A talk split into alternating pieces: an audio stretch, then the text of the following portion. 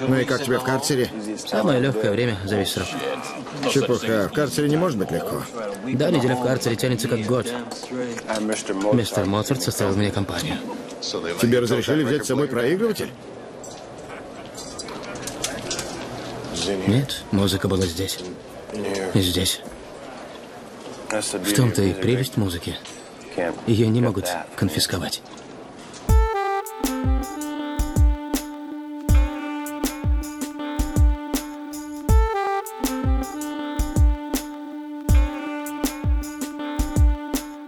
Друзья, всем привет, с вами подкаст «Крысиное товарищество», выпуск номер 69. У нас продолжается э, второй сезон, э, который ознаменован тем, что в каждый выпуск у нас приходит какой-то новый гость. Э, с вами, как обычно, Леша Дамира. Сегодня в гости к нам пришел э, Рома Мастицкий. Ром, ты будешь здороваться? Да, да, всем привет. Нас, если что, не видно, нас только слышно. Вот, мы без камер. Вот, чисто аудиоформат. И про Ром хочу сказать, что он э, в каком-то смысле меценат нашего подкаста, потому что каждую перебивочку каждый джингл в каждом выпуске, который вы слышите, это вышло из-под э, рук Ромы. Он музыкант. Спасибо тебе за это, и я хочу рассказать небольшую историю, что когда я попросил тебя помочь написать джингл, вот, и ты мне его прислал, мне поначалу он максимально не понравился, я вообще не понял. Я такой, типа, ну, что-то в этом есть, но звучит странно. А, я скинул Дамира, мы пообсуждали, и спустя только, не знаю, наверное, пару недель, когда у нас уже пару выпусков вышло прям с джинглом, вот, я такой, типа, блин, это настолько охерительно, он, типа, супер атмосферный, супер клевый, и несмотря на то, что это вроде такая простая штука, но, может быть, у тебя есть какая-то история, как ты его писал, ты помнишь, не помнишь? Да на самом деле нет. Мне даже, честно говоря, тяжело вспомнить вообще, как он звучит. Я помню, единственное, что хотелось как раз э, такую атмосферу какую-то городскую в нем передать. То есть такое э, что-то аналоговое, городское, отчасти олдскульное. Да, я помню в брифе, который я тебе уст, по-моему, в курилке просто передавал, что нам хочется, чтобы было такое шумное звучание, как в пластинке. Я тебе даже какой-то референс скидывал, но, в общем, результатом мы на 100% удовлетворены. Дамир, тебе как джингл? Да, супер. Я не знаю, я не помню, чтобы у меня какой-то был негатив с самого начала, но по мере его использования, конечно, он как будто бы стал частью этого подкаста и стал как будто бы более своим. Да, и, Ром, вот ты теперь тоже часть нашего подкаста, а, потому что ты к нам наконец пришел, мы поговорим про музыку, про поиски себя. А, какие у тебя ожидания, ощущения, как настроение в целом? Да, это мой первый опыт, поэтому интересно в атмосферном месте. Ты никогда не принимал участие ни в каких-нибудь интервью, ни в чем? Нет, нет, пока не доводилось. Э, не знаю, наверное, не настолько знаменит, как музыкант, чтобы куда-то звали. Поэтому предвкушаю что-то интересное. Ну, теперь, когда позовут, можешь сказать, просто послушайте подкасты, если что, возьмите что-то. На главный И сэкономить время на интервью. Ну, прикольно, что символично в 69. Да, 69-й выпуск. Я думаю, можно начинать. Дамир, у тебя настроение норм, все хорошо? Да, спасибо, все хорошо. А, у меня тоже погода отличная, зима продолжается, как бы солнце светит и еще даже не темно. Вот, я думаю, можем начинать. Э, поехали.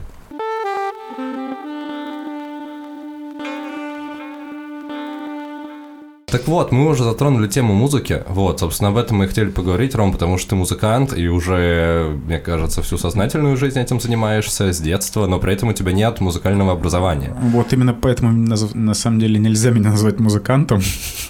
потому что действительно нет ни образования, я не умею играть именно на инструментах живых. Я могу пару аккордов э, сыграть на пианино, на этом все заканчивается. Угу. Именно музыкальное. Но поэтому я бы сказал, что в какой-то мере саунд-продюсер, нежели э, именно музыкант. Угу. А, Слушай, и... а какой критерий у тебя? Вот, ну, кого ты можешь назвать музыкантом, а кого нет? Есть какой-то критерий, что вот, вот это, вот это есть?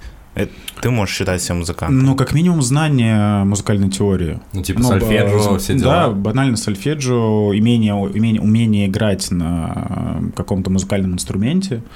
То есть понимание нот, тональностей. И ты хочешь и сказать, что у тебя этого, этого нет? А, я, ну, я полностью самоучка, Э, я понимаю тональность, понимаю, где какая нота и все остальное, но именно образование, то есть на самом деле знания музыкальной теории у меня там это, наверное, супер поверхностные и супер маленькие. В какой-то мере я э, сейчас понимаю, что это большой минус, угу. потому что это ограничивает в какой-то мере в придумывании музыки. То есть, если человек именно музыкант с детства, то есть вот банальный пример, а, есть э, человек, который в моих треках э, всегда можно слушать скрипку. Угу. Она записывается вживую.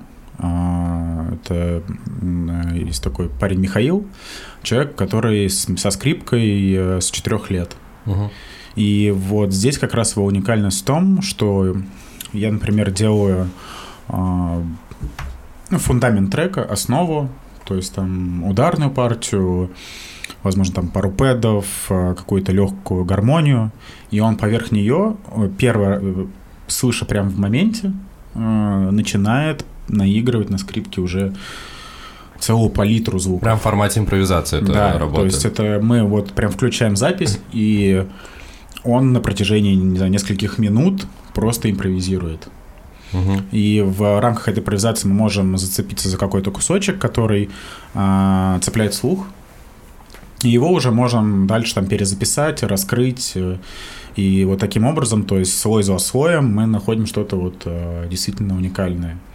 Ну, то есть у вас процесс это всегда сразу запись, ну, то есть вы прям сразу занимаетесь каким-то прям крафтом, можно сказать. Ну, э, все, я готовлю основу, основу mm-hmm. даю какой-то эскиз, и поверх него уже, да, мы, например, записываем скрипку полностью вживую, а, прям с ходу с момен- в моменте. Угу. То есть, а, а как ты можешь характеризовать жанр, в котором ты выступаешь, играешь? Что это? это я так понимаю, что это хаос какое-то, ответвление хаоса, электронная музыка, кто не знает.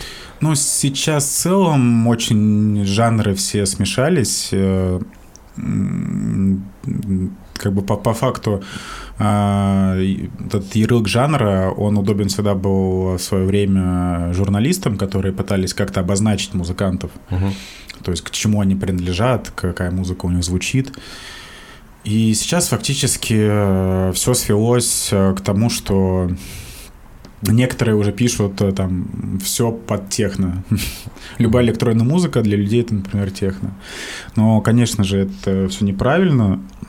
Свою бы я назвал это отчасти Deep House. А, сейчас еще есть модное такое выражение. Просто есть э, сайт Bitport. Это как раз э, такой основ... первый э, магазин музыки, но он специализирован именно для диджеев. И только на то есть там продается фактически только электронная музыка.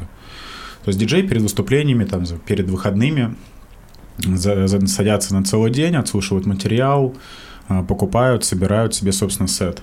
А, ну в смысле, вот. это, это там какие-то сэмплы или, Нет, или, треки, или что? А, прям треки? Да, полноценные треки. То есть, условно, iTunes только а, не для того, чтобы слушать музыку, а для того, чтобы ее покупать. Ну, типа как сток, как есть сток для изображений, не, ну, как видеосток. Ну, не сток, есть аудиосток. Ну да, аудиосток. А, это, а это именно музыка от артистов. Угу. То есть просто сайт, этот сервис предназначен для диджеев, чтобы они собирали себе сеты, на которые будут играть.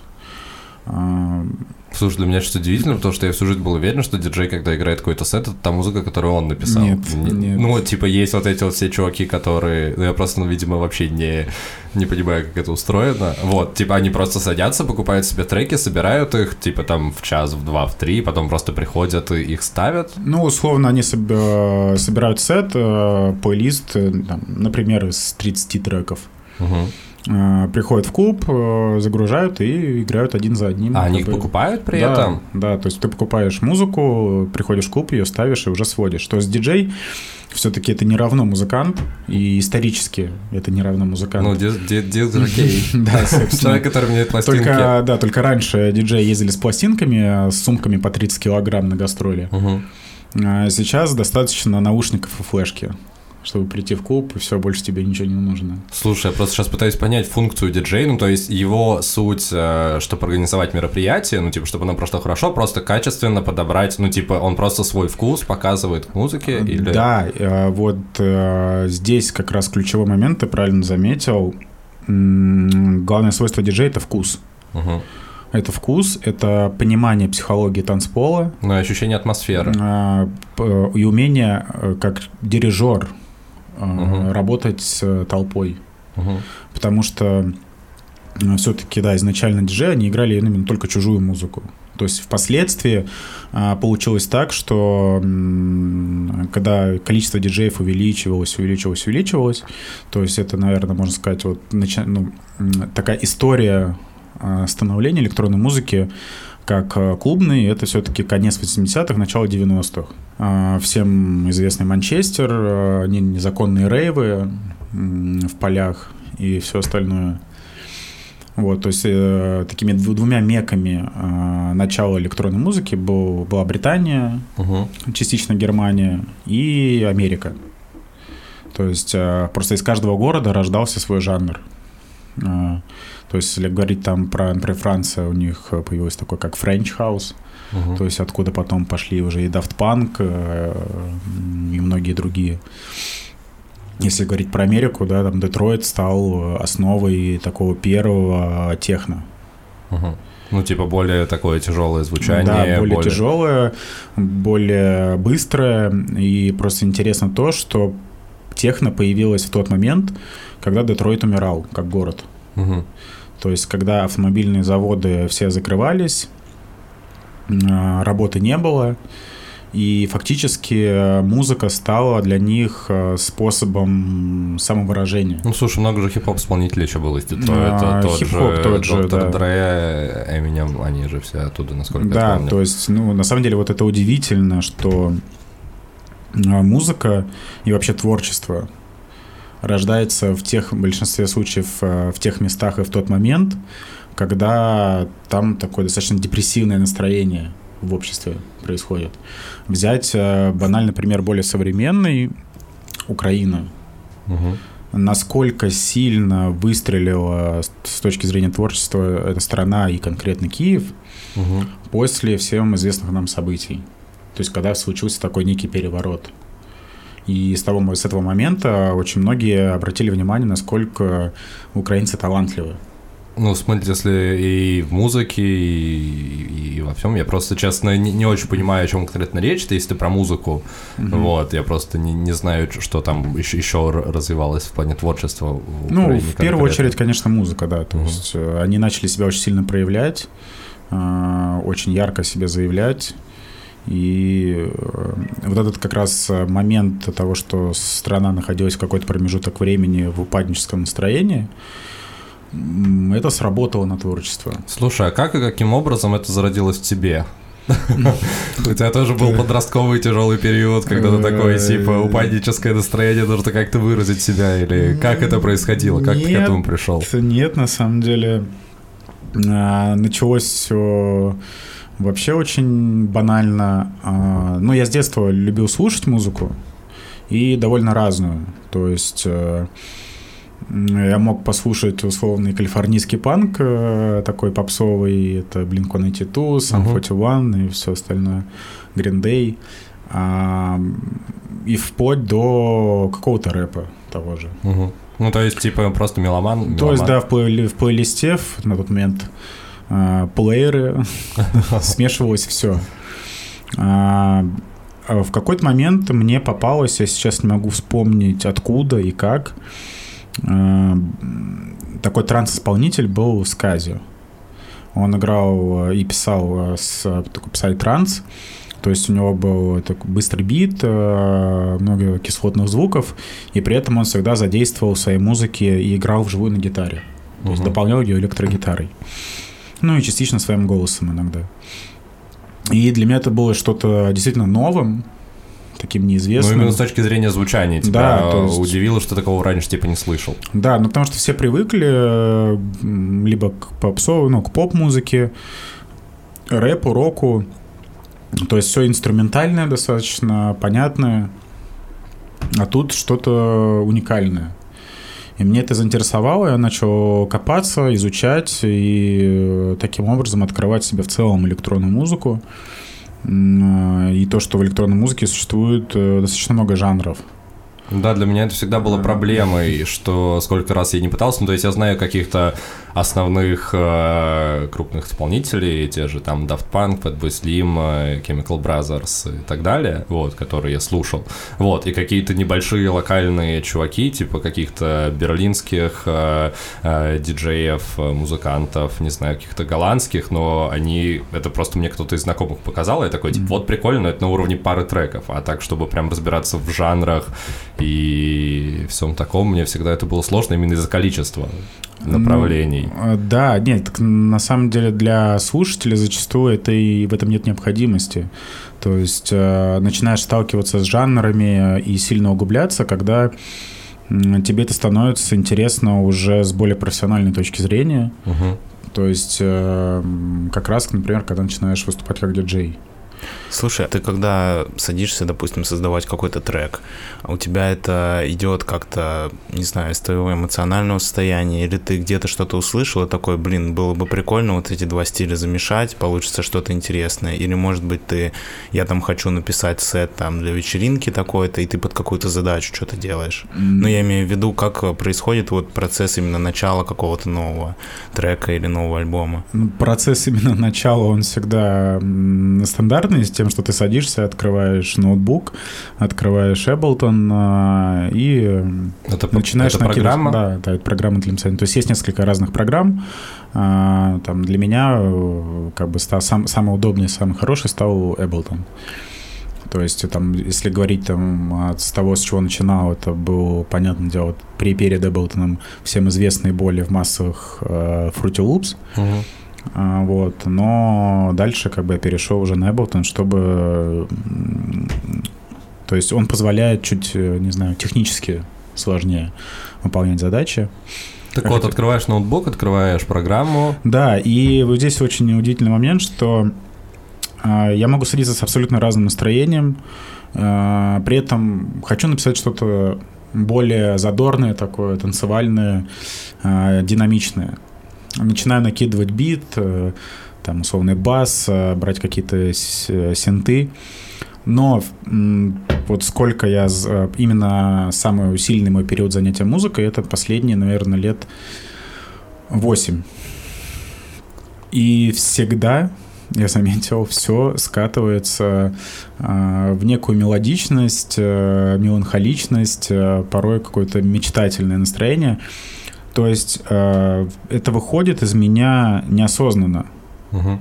Ну, то есть какой-то момент, когда ты уже что-то что-то начало получаться, какой-то у тебя кусок есть трека, да. ты его отслушаешь, такой, типа, блин, опять вернулся к э, своему. Да, то есть э, я в процессе того, когда сижу и пишу, то есть я, он, я незаметно начинаю менять все настроение трека, и угу. таким образом меня все уходит именно в такое более такой задумчивую, наверное, музыку.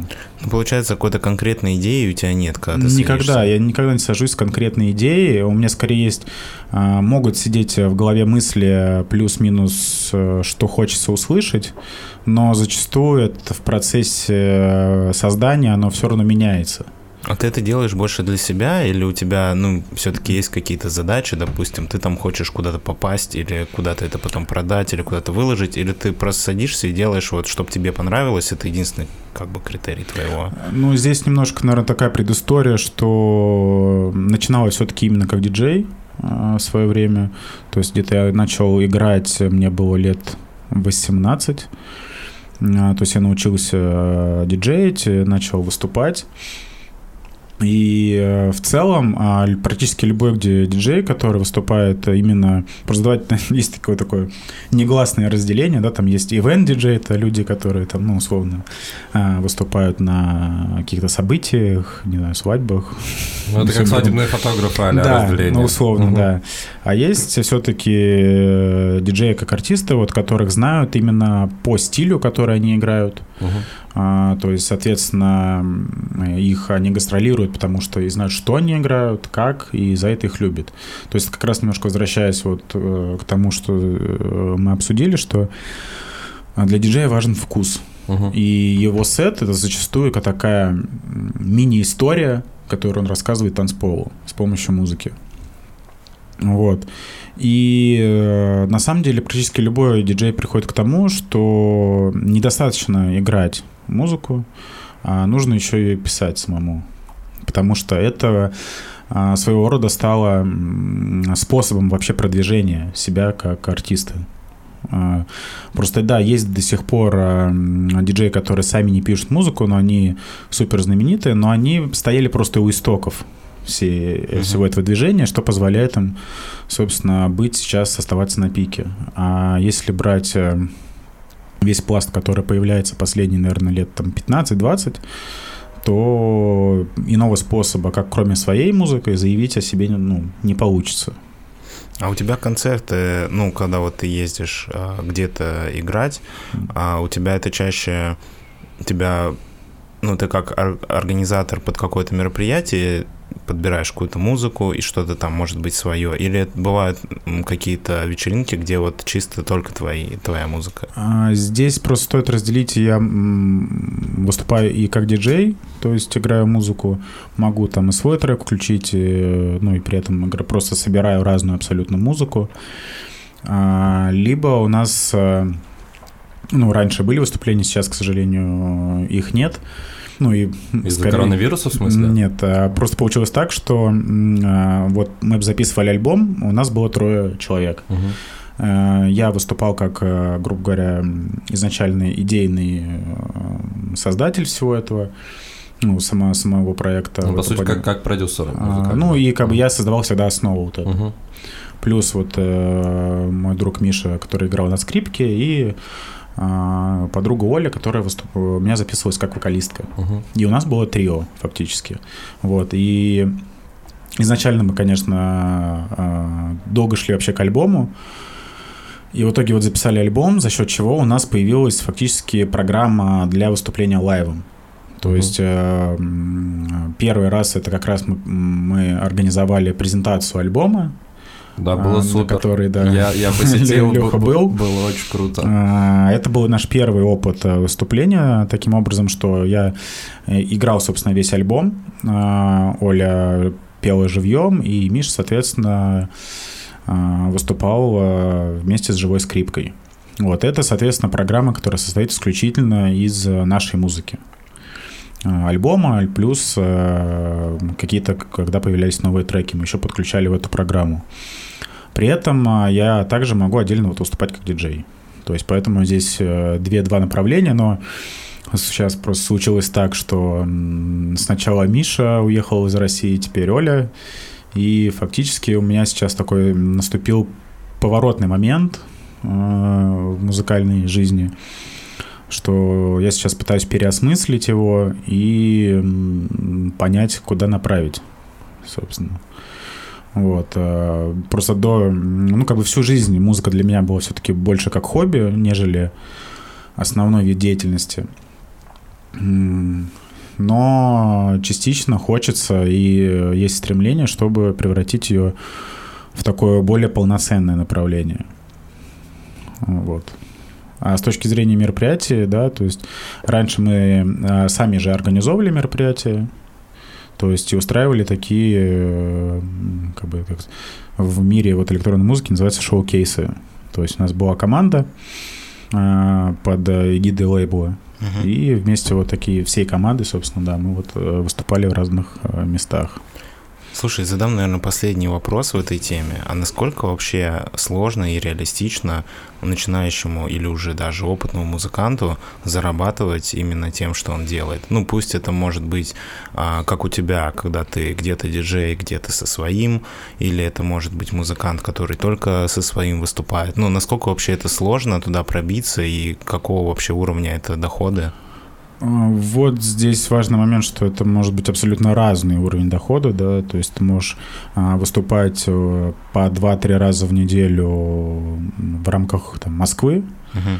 и э, в целом можешь на это жить, объективно.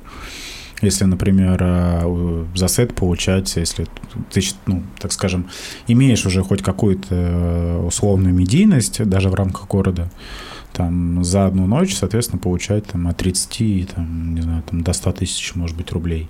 Угу. Условно. Но опять же, это все, все очень индивидуально. А, и, по, и предела тут нету. можно вырастать до больших высот, гастролировать по миру и зарабатывать куда более серьезные деньги. Но вопрос в том, что сама электронная музыка это более такой узкий, наверное, не то что жанр, а узкий, узкий рынок, нежели если мы, например, начнем сейчас говорить о современном хип-хопе где порой люди выстреливают за два шага, выпустив там, условно, один трек или сняв видео, да, там, ну, на, на него и запустив клип на Ютубе. Да, просто твой трек вирусится в ТикТоке, и ты... Да. У тебя альбом года внезапно. И ты такой, а, а мне 17.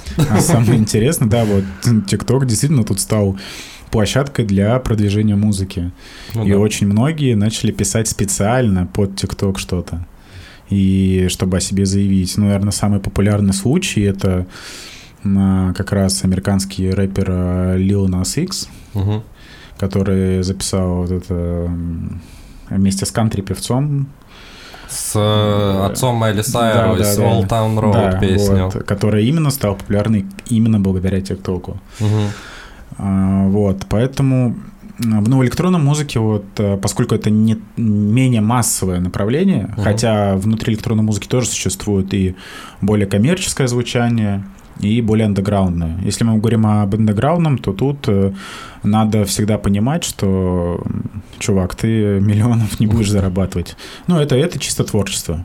Uh-huh. То есть это чисто творчество, да, ты можешь творить этим, можешь, да, в целом себе на жизнь чем-то здесь зарабатывать, но это не речь о больших э, фестивалях, э, крупных танцполах э, и прочем. Это зачастую такие, ну, возможно, да, нет, есть варианты с большими техноклубами, но это, этим все будет ограничиваться в любом случае. Ну, слушай, а стриминги? На стримингах недостаточное количество, либо там должны прямо очень много слушать, чтобы что-то вот, что получать? Со стримингов, да, но я сейчас не, не вспомню точные цифры, но если не ошибаюсь, там за одно прослушивание Spotify платят э, там, 0,001. Угу.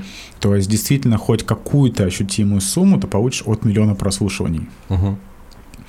А миллион прослушиваний, например, для а, какого-то трека техно-техно, прям трека минималистичного, андеграундного, это из разряда фантастики на данный момент. Угу.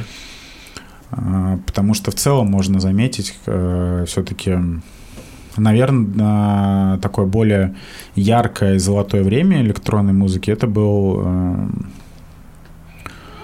ну, где-то, наверное, с 2005 по 2015. Ну, когда развитие этой клубной индустрии а, да, в целом то есть именно Фес, да, фестивали, огромное количество фестивалей, угу. даже взять Москву.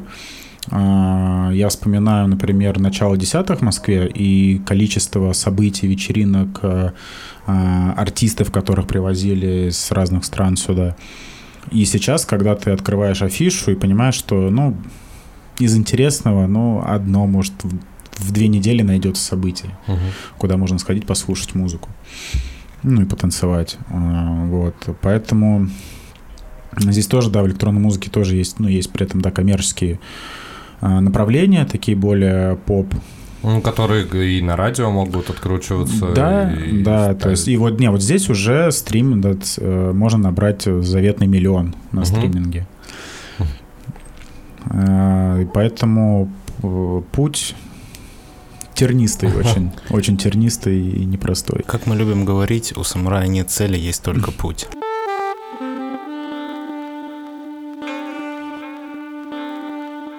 Битфильм. Есть фестиваль, проводится уже много-много лет э, в Москве. Они показывают огромное количество крутых документалок. Э, я, к своему сожалению, не так много раз посещал. Я туда ходил на несколько фильмов. Один был про дизайн, один был про рейфу парламента, про который, я думаю, мы сегодня... Дамир, очень слышно. слышно да, очень слышно. Я что-то не подумал. Давай еще раз. А еще раз не получится, просто теперь Слушай, все знают... ну ты всегда так делаешь, поэтому давай, блин, выкручивайся. Нет, Дамир, ты наслаждайся своей колой, а я продолжу свою мысль. Э, так вот, э, фильм «Рейфу парламента», к которому мы сегодня вернемся, я думаю, чуть поподробнее. Ром, ты непосредственно связан с этим э, фестивалем, в первую очередь, потому что ты туда достаточно много и часто ходил, насколько я понимаю, и сейчас ты по своей профессиональной деятельности тоже с ними связан. Как началось твое знакомство, в принципе, с этой историей, и что ты посмотрел, почему тебе так нравятся документалки? А, да, да, на самом деле Битфилм, он вообще же существует э, в Москве с 2010 года. А, в последние несколько лет он уже проводится, по, помимо прочего, в 17 городах России. А, в целом, я не помню, честно, с чего конкретно началось мое знакомство. Скорее всего, я случайно где-то увидел. И а, мне стало интересно, а, потому что ребята из Битфилма, они показывают, создают этот фестиваль, показывают документалки, которые основаны на всей современной культуре.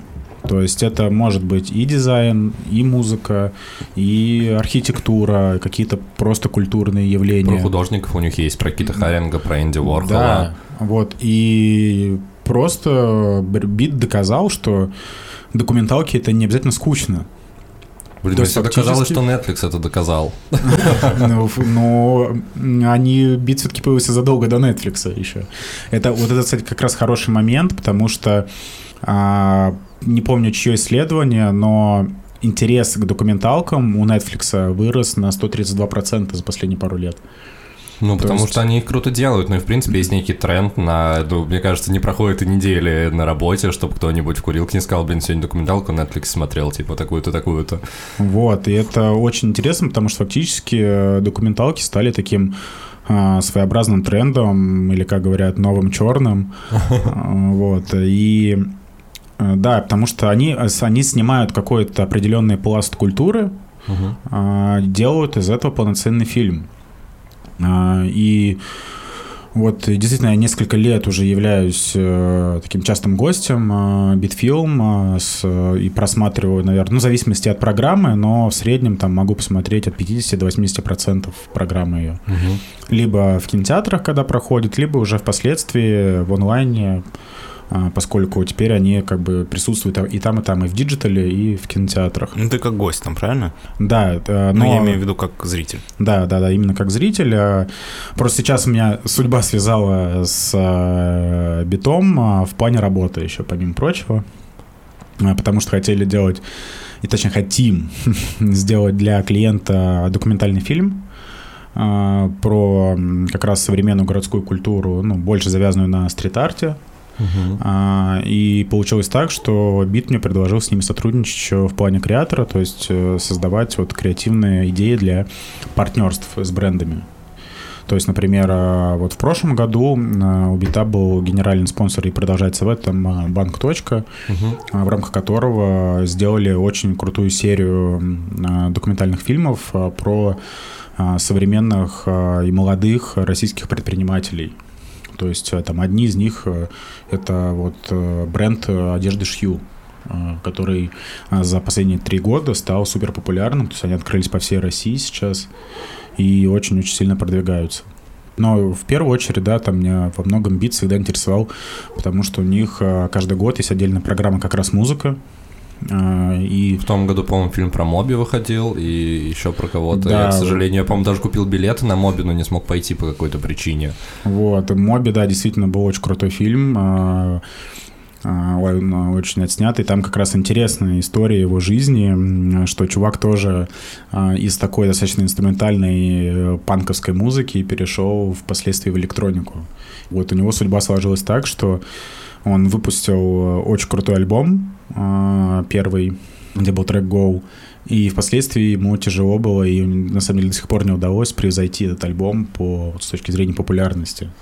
Ну да, он уже начал делать, хотя у него, ну хотя да, это переиздание альбома в том году, по-моему, вышло, там, где он с симфоническим оркестром да, его фа... играет, все основные треки свои.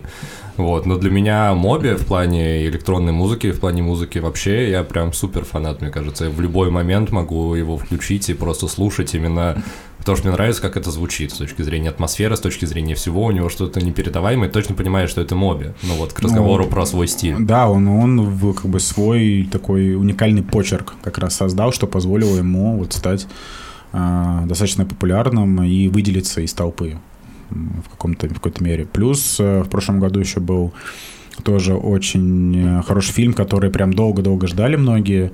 А, есть такая книга, называется «Электрошок».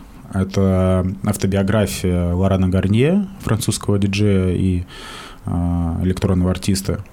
А, но это как бы это с одной стороны это автобиография, потому что написано от его лица, угу.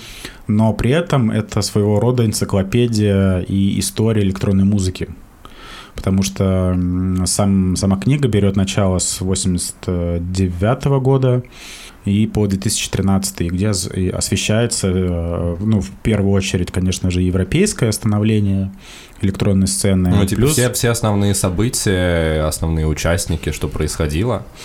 А, да, и плюс, да, там затрагивается как раз вот Америка тоже. Угу. И как была очень э, забавная тема, если говорить про заработки, что там такая фраза у него была «Днем лакей, ночью диджей».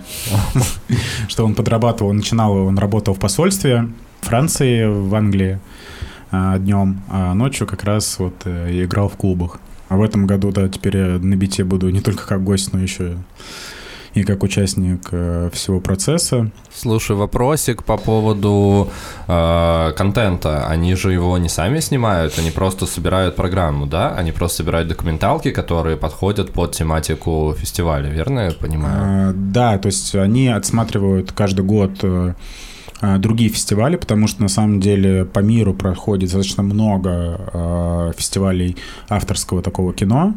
То ну, есть это, э, да, это Sundance, это Трибека, э, там ТИФ э, и очень-очень много фестивалей.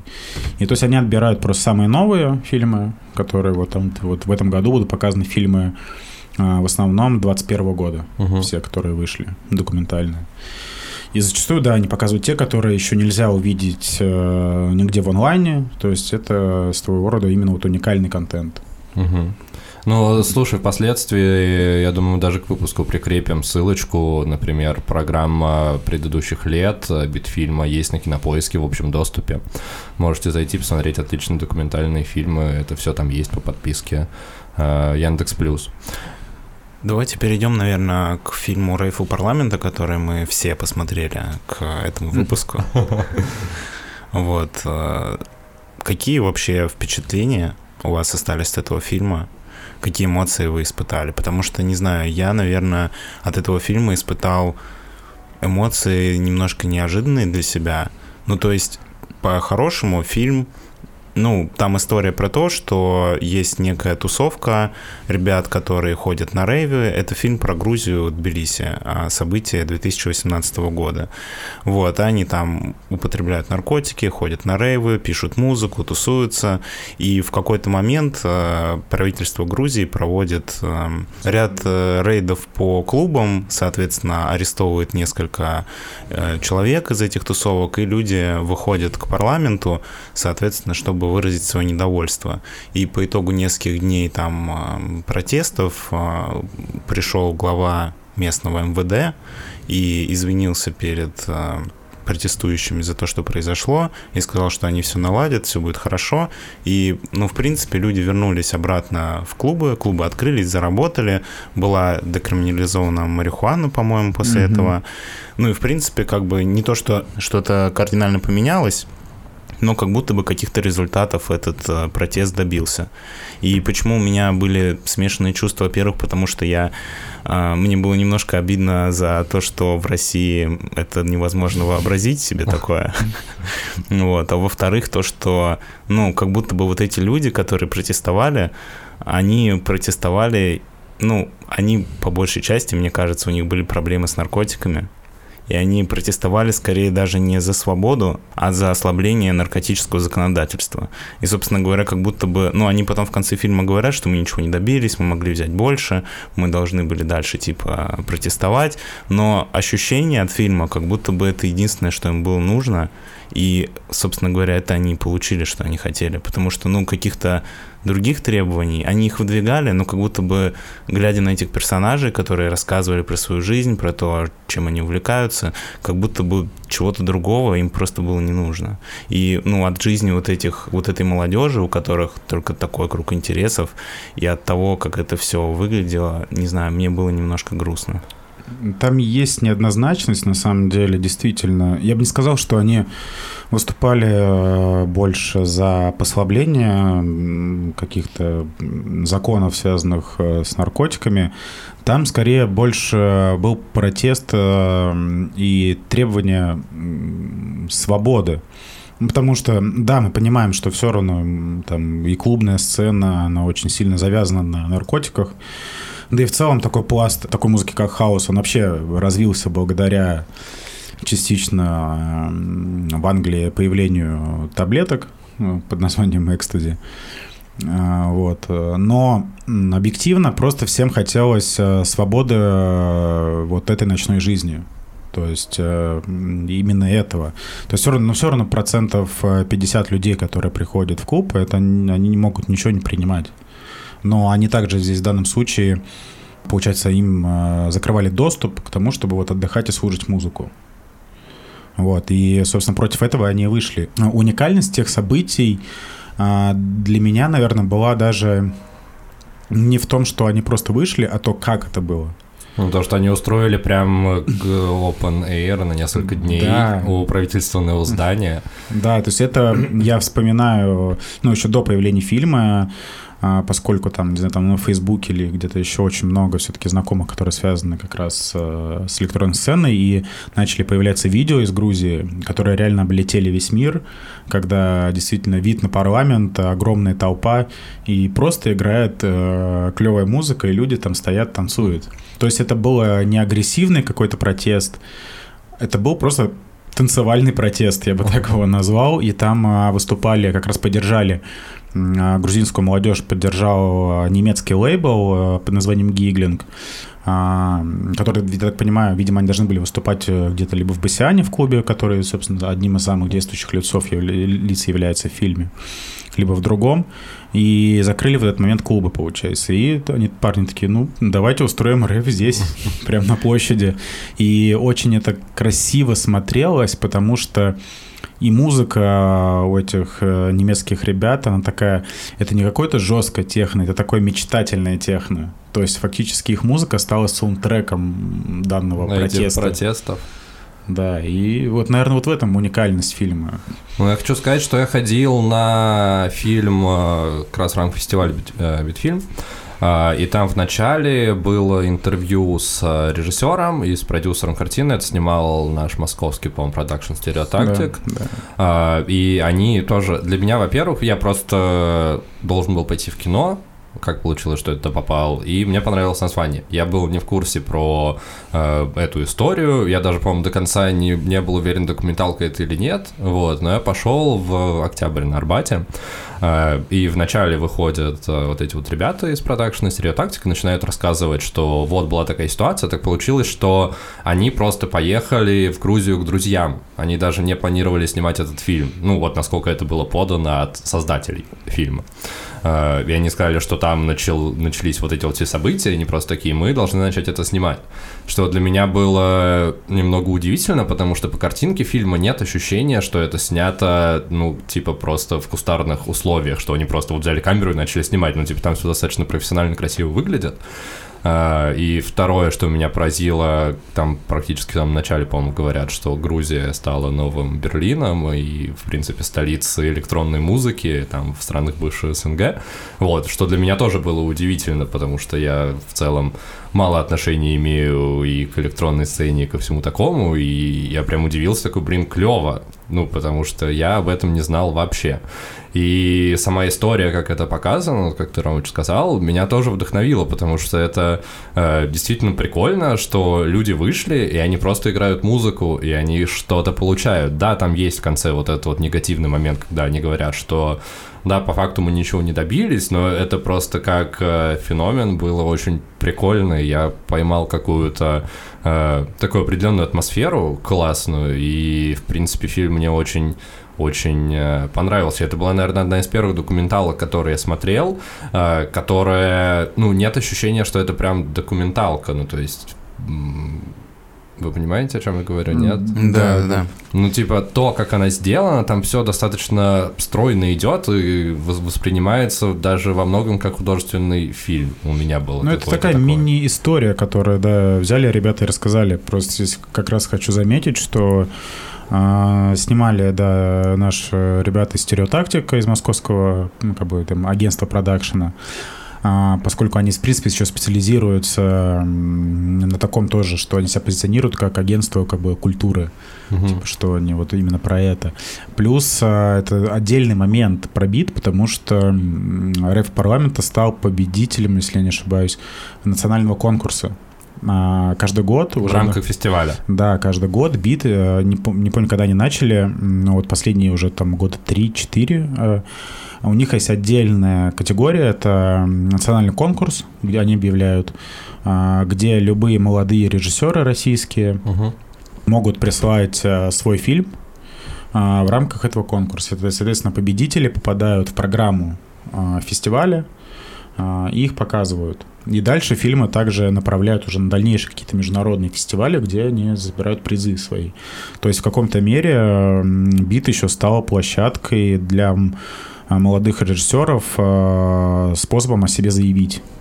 Ну, слушай, это достаточно логичный ход, на самом деле, мне кажется, в рамках любого кинофестиваля, ну, в рамках любого даже не кинофестиваля, мне кажется, нормально делать такую историю, чтобы, опять же, привлекать и интересы аудитории, и привлекать авторов, ну, то есть это, в принципе, такая культурная, э, как сказать, позиция, на которую встают. Ну, мне кажется, тут уникальность в том, что это именно такой, как музыкальный трамплин для авторов, да? Не, это именно больше режиссерский. Это именно ну, я имею в виду, что сам фестиваль же специализируется именно на фильмах, связанных с музыкой. Не, не, не только с музыкой. Там мы про культуру, в целом культура, исследуется культура uh-huh. в документальных фильмах, то есть там а, условно, в прошлом году, если опять вспоминать прошлый год, ну, поскольку он такой самый свежий по памяти, самым просматриваемым фильмом и самым ярким на прошлом году стал фильм об Ауто это архитектор, угу.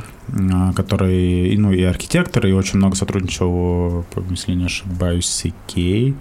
А, но создал какие-то интерьерные uh предметы интерьера. Вот, и это стало фактически самым таким ярким фильмом а, прошлого года по посещению. Вот, поэтому, да, они показывают достаточно много. Например, для меня еще очень сильно запомнился э, фильм «Майкл и его Джорданы», Э, где была рассказана история о том, как появились э, Air Jordan, Jordan у Nike, да. То есть, и что там настолько интересная история, потому что, например, я всегда я могу сказать точно, что я советую посмотреть Майкла Джордана любому человеку, который занимается маркетингом либо рекламой. Угу. Там очень сильно раскрывается вообще вся эта тематика, тематика, почему они стали популярными, как. А, то есть это фактически, наверное, один из самых таких первых и гиперудачных кейсов, если как в современном мире можно назвать инфлюенс-маркетингом. А, ну то, что сделали, по сути, кроссовки, которые привязали сразу к селебрити. Да. И успех кроссовок напрямую зависел от э, успехов э, конкретно Майкла Джордана. Хотя, и... мне кажется, на тот момент он уже был достаточно это... Да, да, не, вот он как раз, как раз уже он э, становился звездой. Ну, нельзя сказать, что он на тот момент уже был прям суперзвездой, но он был, так скажем, тот, кто вот прям рос в быстрой динамике. И там каждый момент э, служил отдельным инфоповодом. То есть, например, в НБА запрещены были цветные кроссовки. Угу. То есть они могли выступать либо исключительно в белых, либо, по-моему, допускался какие-то черные элементы. А, а Nike, Nike, давайте будем правильно называть, а, сделала для него кроссовки, которые были бело-красно-черные, то есть они такие были разноцветные, и а, за каждый выход Nike, получается, за Майкла Джордана платил штраф. Угу. Ну, слушай, а там по правилам его не запрещали, не, не заставляли их переобуть? Нет, там получилось так, что он, он выходил все равно каждый матч.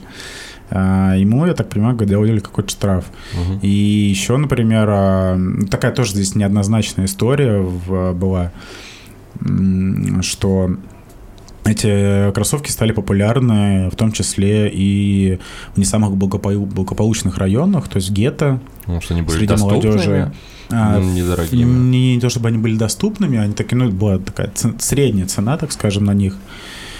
Но получилось так, э, что народ фанател, э, и неизвестно до сих пор, я не знаю, вот насколько там правда, неправда, э, делали Nike искусственно маленькое предложение, то есть ограничивали партии, потому что спрос был намного выше.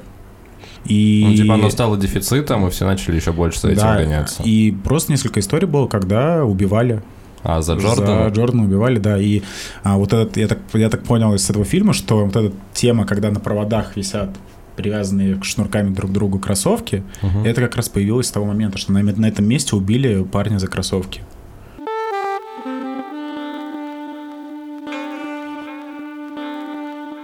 Ощущение счастья и баланса в жизни очень важное ощущение, мне кажется. А, я в какой-то момент э, к этому пришел, Дамир, надеюсь, что ты тоже к этому приходишь. Ромыч, ты мне какое-то время назад рассказал, что ты ощутил, что в твоей жизни начинается новый этап, и ты начинаешь от всего кайфовать. А, хотелось поделиться какими-то, может быть, лайфхаками, наблюдениями, и как мы к этому, благодаря чему мы к этому приходим. А, парни? Да я не могу сказать, что здесь даже есть какие-то вообще лайфхаки, потому что, наверное, у каждого своя история. Просто у меня это произошло из-за того, что я полтора года жил с паническими атаками. И, доста- и достаточно сильными. А, а как это у тебя проявлялось, какие моменты?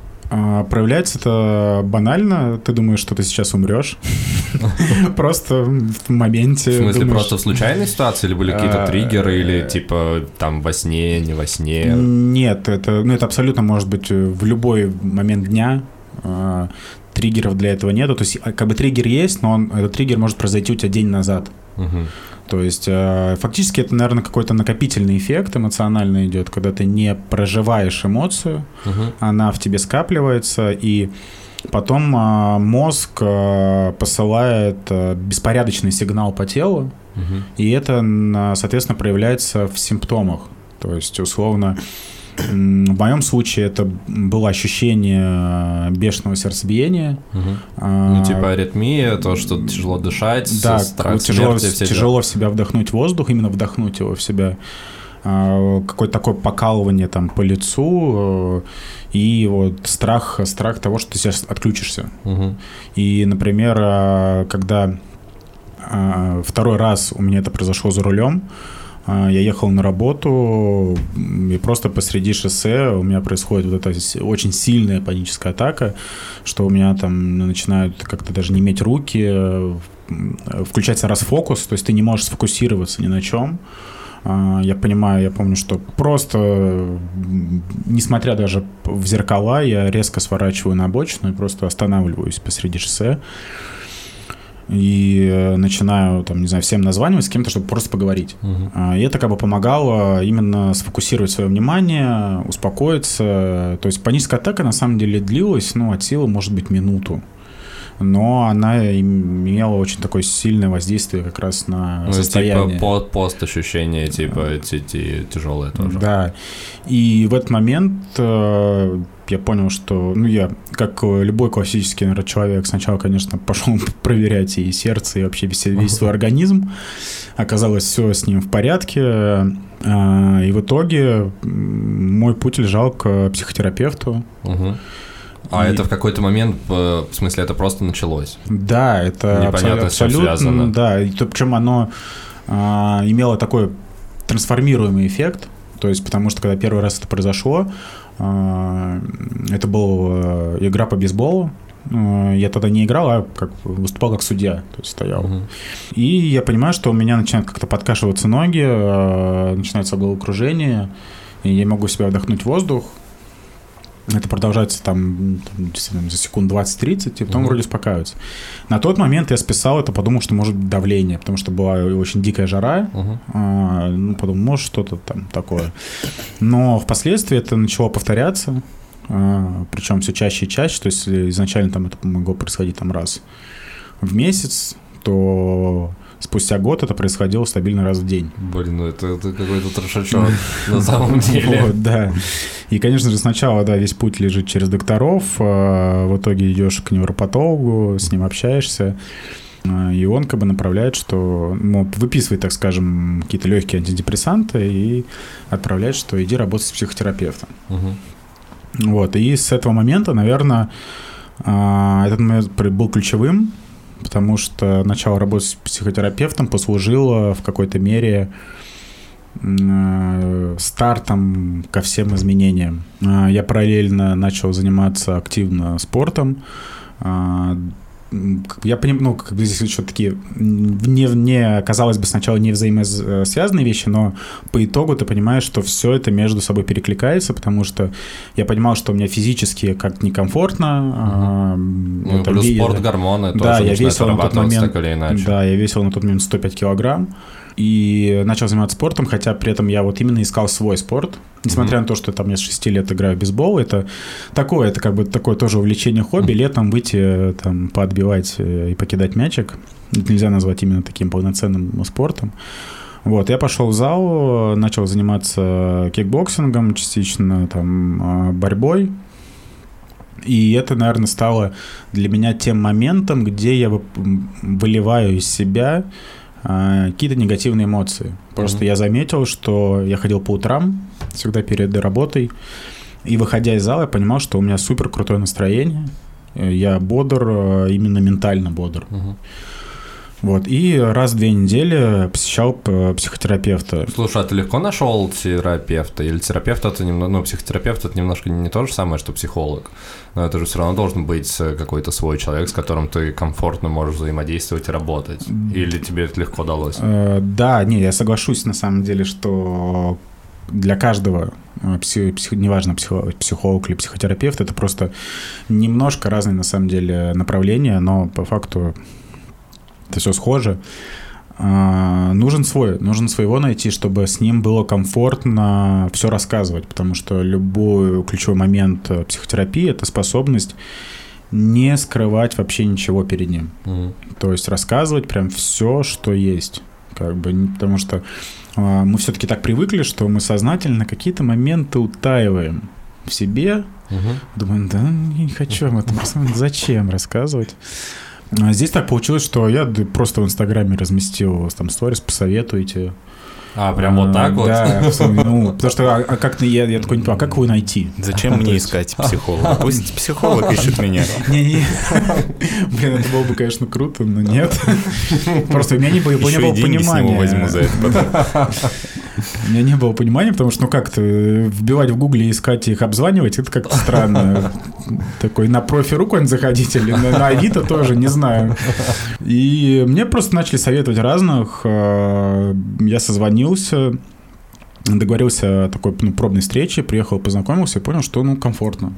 Все. Прям и... с первого попадания. Фактически, фактически, да. То есть это действительно был первый, к которому я приехал, пообщался и понял, что вполне себе давайте попробуем. Угу. Слушай, Ром, а у тебя была какая-то история? Ну, сейчас как бы ты все свои проблемы решил ментальные, правильно? Ну, те, которые были на тот момент, конечно, да. А был какой-то момент, что ты знаешь, э, ну, не знаю, нашел вот э, какой-то вот этот узел, который ты разрубил в какой-то момент такой, и все. Вот, вот оно, что мне мешало жить. Или это скорее, ну, не знаю, ты просто копил, копил копил годами, не занимался ничем, и это просто так а, таким побочным эффектом типа сыграло против тебя. Тут интересный вот момент, что а, объективно задача в данном случае терапии это найти причину, с чего все началось, потому что на самом деле причина тех же панических атак может крыться еще и в детстве, но проявиться она может спустя вот 20 лет, там, ну, например. И я сейчас понимаю, что я для себя, по факту, ну, не знаю, может быть, психотерапевт ее и нашел, я нет. Я не знаю, что за причина в итоге была. Вот это вот интересный момент, что причину я так не нашел, а может быть, ее на самом деле конкретной-то и не было. Возможно, да, это просто какой-то накопительный был эффект, который мне вот удалось из себя просто вывести а, в рамках работы с ней, там, в рамках занятия спортом и всем остальным. То есть, потому что именно с того момента, как я начал с ней заниматься, постепенно пошли одни за другими изменения в жизни. То есть э, это вот действительно там и спорт, и там, не знаю, там работа. Он любовь свою встретил, которая рядом сидит тут. Вот это да. Э, то есть э, очень много изменений происходило, потому что, возможно, при психотерапии действительно как-то иначе начинает раскрываться сознание, Ну, отношения, мне кажется, свои Да. меняешь просто каким-то штукам. Ну, нет, ты так не думаешь? А, в первую очередь эмоциональное. Именно Мгм. эмоциональное, да. Начинаешь менять отношения, ты начинаешь, начинаешь понимать себя. Вот Мгм. что самое ключевое. А, Слушай, я еще хотел спросить по поводу депрессантов. Ты их долго пил и получилось у тебя с них слезть? Ну, то есть начались вот эти изменения, и ты потом просто начал сокращать дозу. Это контролировал этот процесс или нет? Ну, тут стоит сказать, что, во-первых, это были не сильные антидепрессанты, то есть это были дневные, потому что, например, э, действительно сильные антидепрессанты, они как э, транквилизаторы, их обычно пьют э, перед сном, потому что любой побочный эффект антидепрессантов – это сонность, сон- сонливость, такое, то есть такое состояние. Это были дневные, то есть они так каком-то мере даже, э, мне помню, кто-то говорил, что это из разряда вообще плацебо. Ну, ты ощущал какой-то эффект на себе? Да, он- они... э, Суть антидепрессантов ведь в том, чтобы выровнять эмоциональное состояние. Мгм. То есть, э, почему на самом деле плохо на них сидеть? Потому что ты фактически, ну, за счет того, что ты как бы лишаешься вот этих вот депрессивного состояния, ты лишаешься еще и счастливого состояния. А, то есть оно тебя выводит в ровный баланс. Абсолютно, а-ля. да, нейтральный. А абсолютно нейтральный фон, и поэтому, например, например, даже психотерапевты всегда против антидепрессантов, потому Мгм. что работать с человеком, а, который Находится в сидит измененном состоянии. не в типа, измененном, а вот именно в нейтральном, невозможно, потому что сознание вот оно ровное просто. Мгм. Сознание ровное, соответственно, он не испытывает никаких эмоций, ни хороших, ни плохих. И тут работа просто ни, ни с чем будет в таком случае. Но м, психотерапевт мне сказал, да, типа, попринимай пока, ну, чтобы чуть-чуть выровнять. Поскольку они не сильные, как бы ничего в этом страшного нет. Я чувствовал, да, вот этот эффект такой э, нейтральности от них небольшой, ну, слава богу, не суперсильный. И сколько? Полгода их пропил. И потом псих- ну, мы вместе с психотерапевтом да, пришли к решению, что нужно Что с них можно слезать, да, и уже работать на чистое сознание. И как раз в тот момент э, она мне предложила э, попробовать, э, называется это эриксоновский гипноз. Э, Связано с Соней Эриксон с телефонами. Надеюсь, нет. А, Это не директивный. То есть есть директивный гипноз, когда человек тебя гипнотизирует и вводит в состояние транса. Как в кино показывают. Да. Или было как шоу на Первом канале. Смешное это. Я не помню такого Ну, шоу. там на нем, на нем над ним долго очень угорали, потому что... А там водили типа селебов какого-то Да, да, да. гипноз, и он рассказывал свои секреты на миллион. Что-то типа того, да. Или там изображал собаку. Вот. А есть недирективный. То есть в данном случае ну, психолог или психотерапевт, он не выполняет роль гипнотизера, а гипнотизер сам ты. То есть ты сам себя начинаешь вгонять в трансовое состояние. Ну, И- что-то больше на медитацию похоже, да? Д- Да, на самом деле, я, я потом спрашивал у нее, я говорю, ну это, это же почти как медитация. Она такая, и да, и нет. А, потому что, ну, в медитации мы добиваемся просто чистого сознания, чтобы ни о чем не думать. А здесь, получается, ну, мы погружаемся в трансовое состояние. И для меня это был, я первый раз действительно охренел, потому что я, ну, ты просто занимаешь удобную абсолютно позицию, там, не знаю, там, ну, я, мне, я предпочитал просто валяться на диване. А, И Звучит она, очень круто. и она начинает там, ну, говорить э, просто, ну, типа, представь, что ты лежишь там в облаке, окутанном мягким там каким-то этим, твое тело там погружается там, в диван. И был интересный момент, она такая, начинай у себя в голове считать от 10 до 1. Мгм. Я начинаю, вот это говорит, ты можешь представлять цифры, можешь вслух, можешь про себя, неважно как. И я начинаю в голове, типа, 10, 9, и я слышу ее фразу, что, типа, возможно, ты сейчас забыл, какая следующая цифра, а я понимаю, что я забыл. Она такая, сейчас, ну, и начинаешь вспоминать, я вспоминаю, что там что-то уже 3 идет мне, и вот когда у себя в голове произношу один, я понимаю, что я как будто бы провалился. Просто куда-то внутрь дивана. Слушай, у тебя прям с первого раза получилась эта история? Да, то есть я, я как будто прям провалился, и у меня, а, ну, я, понятно, что лежал с закрытыми глазами, а, и у меня как будто бы перед глазами начали одна за одной картинки появляться, какие-то образы, какие-то люди и предметы. И все это выглядело, знаете, как, как в фильмах Гарри Поттера, когда он окунался в этот в омут, А, в омут памяти. памяти, да, что из, из, такой, из дымки появлялись, то есть они, эти А картинки. ты не думаешь, что ты заснул просто? Нет, э, я, я понимал, где я нахожусь, А. я слышу ее голос. То есть я понимаю, что я вот в этой комнате, вот на диване, вот рядом со мной психотерапевт. То есть я был именно со- ну, в сознании, со- ну, как бы я сознательно понимал, где я. То есть у меня не, не изменялось как бы как таковое сознание в этом плане. Слушай, я правильно понял, что все заключалось в том, что ты считал от 10 до 1, или там были еще какие-то дополнительные... Просто звучит очень странно. Я думаю, что если я лягу и посчитаю от 10 до 1, вряд ли я куда-то провалюсь. Не, она просто, получается, в данном э, случае психотерапевт тебя ведет. То есть она тебе говорит, что представь это, представь то. А, я понял. Нет, А, я то просто есть- читал про методы гипноза, и на самом деле, ну, есть гипноз дыхательный, когда Мгм. ты вызываешь гипоксию головной коры, и у тебя просто отключается сознание, и ты, ну, попадаешь в такое состояние. Как собачий кайф. Мы это собачий кайф раньше называли. Да. В моем А детстве так и- А, Есть. когда душили? Да-да-да-да. Да, вот, а есть э, гипноз, когда ну, твое сознание перегружают. Ну, то есть, если тебе называть э, больше трех предметов разных, не связанных, то есть Мгм. там мягкий мяч, золотая стена, Мгм. там розовый слон, и потом эти слова начинать менять друг с другом, прилагательные и существительные, то в какой-то момент твоя как бы голова перестает э, обрабатывать такой, ну, слишком много, Типа чтобы это, пере- ну, грубо говоря, да, перегружается твоя система распознавания с- звуков, символов и вообще значений, и ты как бы вот выходишь в какое-то такое состояние. Мне просто было интересно, как это Не, работало ну, у воз- тебя. ну, и, возможно, тут какие-то разные вещи, что здесь э, психо- ну, психотерапевт, она говорила исключительно, а, как бы доносила словами, что я должен у себя в голове представить.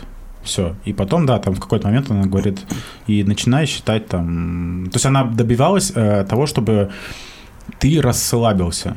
Полностью мышцы, раз то, что да, там начиналось все с того, что расслабься, там, расслабь свой организм. Представь, что ты вдыхаешь там условно носом, а во- во- и, э, выдыхаешь там, не знаю, ко- кончиками пальцев.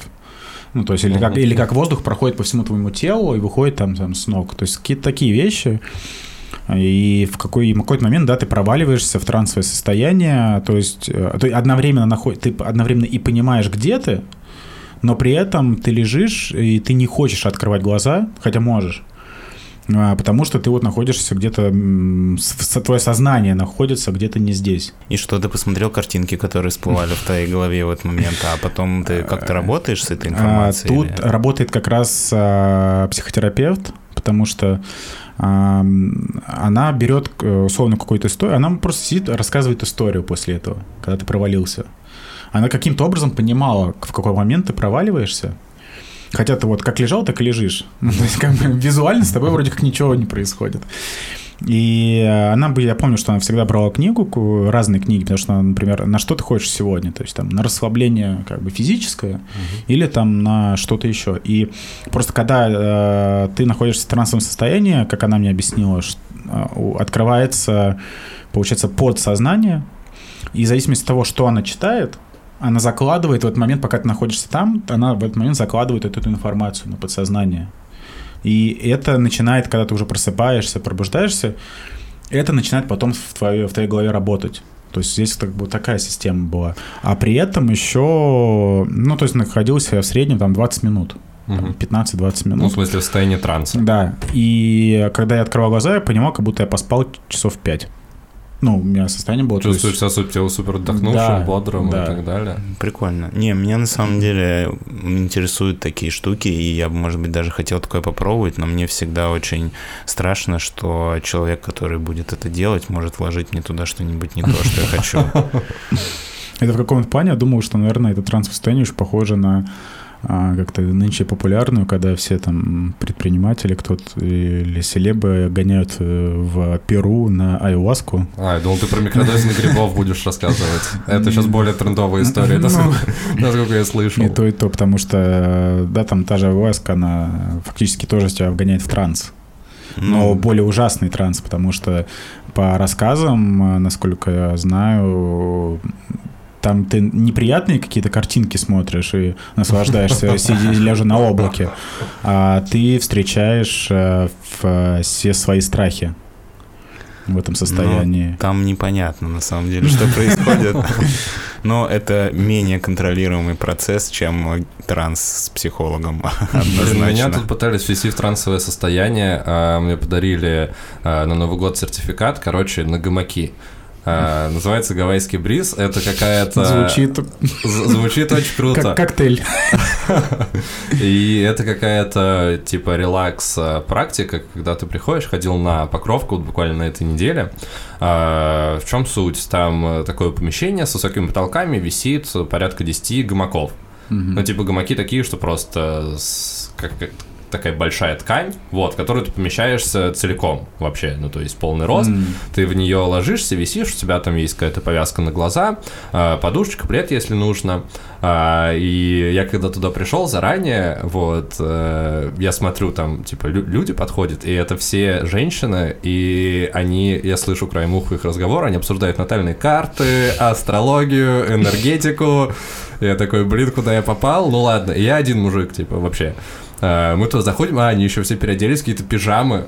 Вот, а я не знал, мне не говорили, что с собой нужно принести, вот, я просто, типа, в джинсах, в кофте, вот, но чтобы вы понимали, это такое заведение, в котором ты, когда входишь, разуваешься, и дальше ходишь просто в носочках, там нет э, ничего такого, вот мы заходим, э, ложимся все в эти гамаки, там такие какие-то благовония горят, приглушенное освещение, э, и мужик весь в татухах, бородатый, начинает первые там минут 5-7, э, тоже якобы он должен тебя настроить на то, чтобы ты впал в транс, и он таким очень специальным, но, на мой взгляд, фальшивым голосом говорит тебе вот эти вот все слова про то, что отделись от своего тела, посмотри на себя со стороны, типа, отпусти все мысли, отпусти сознание, почувствуй, типа, легкость, и вот это вот все он произносит. Но у меня в голове только одна картинка, что он вот сейчас на работе, сейчас у него за- закончится смена, он просто пойдет в Диксон стоять, короче, в очереди за колбасой. Даже а вы в гамаках, а, то есть вы прям полностью складывались там и лежали, да? Да, ну ты, в- ты в полный рост там вытягиваешься, лежишь в гамаке, А, тебе супер комфортно. а, в полный рост. Да, в полный рост. Потому что я же э, слышал про такую тему, а, почему на самом деле мы там успокаиваемся в этих гамаках и ну, эти- практики, потому что ну, ты лежишь в позе эмбриона. И это считается самым комфортным для человека. Слушай, это как история поза. про флоутинг. Мы с Дамиром ходили на флоутинг, э, тоже когда-то у нас был выпуск, вот. И я вообще не понял, кто придумал, что самая комфортная поза для тебя это когда ты вот так вот, блин, на воде висишь. У тебя минут через семь начинает адски болеть спина, просто невероятно, и шея, и соленая вода попадает тебе везде. И они еще пишут о том, что температура воды должна быть приближена к температуре тела, но по факту у тебя капельки, которые на тебя попадают, тебе от этого холодно все равно, потому что у тебя верхняя часть тела, она над водой, и ты не можешь сконцентрироваться, и тебе ужасно некомфортно. А, так вот, с этими гамаками а, он сказал вот эту вот часть, потом начинает играть э, музыка просто из колонок, и там всякие звуки, шум моря, лес. И я такой, блин, ну клево, посплю хоть. Э, Вот, в целом в гамаке очень прикольно лежать, мне нравится. Но потом этот чувак начинает э, издавать какие-то звуки. У него там какие-то мини-гонги, какие-то колокольчики, какие-то такие штуки, где крупа пересыпается, и как будто шум дождя. И он начинает, типа, ходить по этому помещению, и вот так вот у тебя над головой делать эту херню. И он делал это настолько, опять же, не гармонично, что меня это выбивало вообще из всего. Потому что я только, типа, начинаю расслабляться, там, около засыпать, и тут, хоп, у меня над ухом колокольчик звонит, не в такт музыки, и вот эти вот высокие звуки меня прям выбесило. Вот, и это все продолжалось, ну, типа, там, час. А, типа, гамаки прикольно. Если бы этот гамак висел в абсолютно там темном, э, изолированном от звука помещении, мне было бы намного круче. Но то, что вот этот чувак творил какую-то херню, Ну, Может, он, видимо, не самый лучший эксперт был. Возможно. Но смешно, что это типа саунд-терапия, но именно саунд меня в этом во всем и, и смутил больше всего, потому что я, я не смог. На этом будем переходить к завершению. Ром, спасибо. Я Вам надеюсь, что спасибо. ты будешь продолжать в том же духе, становиться только лучше, веселее и больше кайфовать от жизни.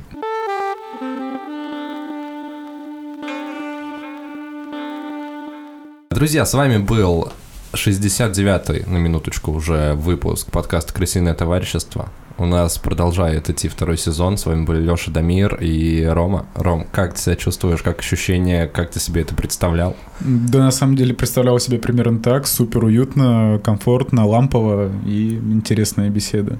Ну, это круто. Спасибо тебе большое, что пришел. А, хочу пожелать тебе успехов во всем, что с тобой происходит в дальнейшем развитии в музыке. Может быть, ты хочешь внезапно что-нибудь пропиарить, у тебя какой-нибудь концерт, альбом, что-нибудь мы можем разместить на эту ссылку, у тебя есть такая возможность? Не, пока нет, пока у меня как раз сейчас э, происходит та самая трансформация. Все, все будет чуть позже. Хорошо.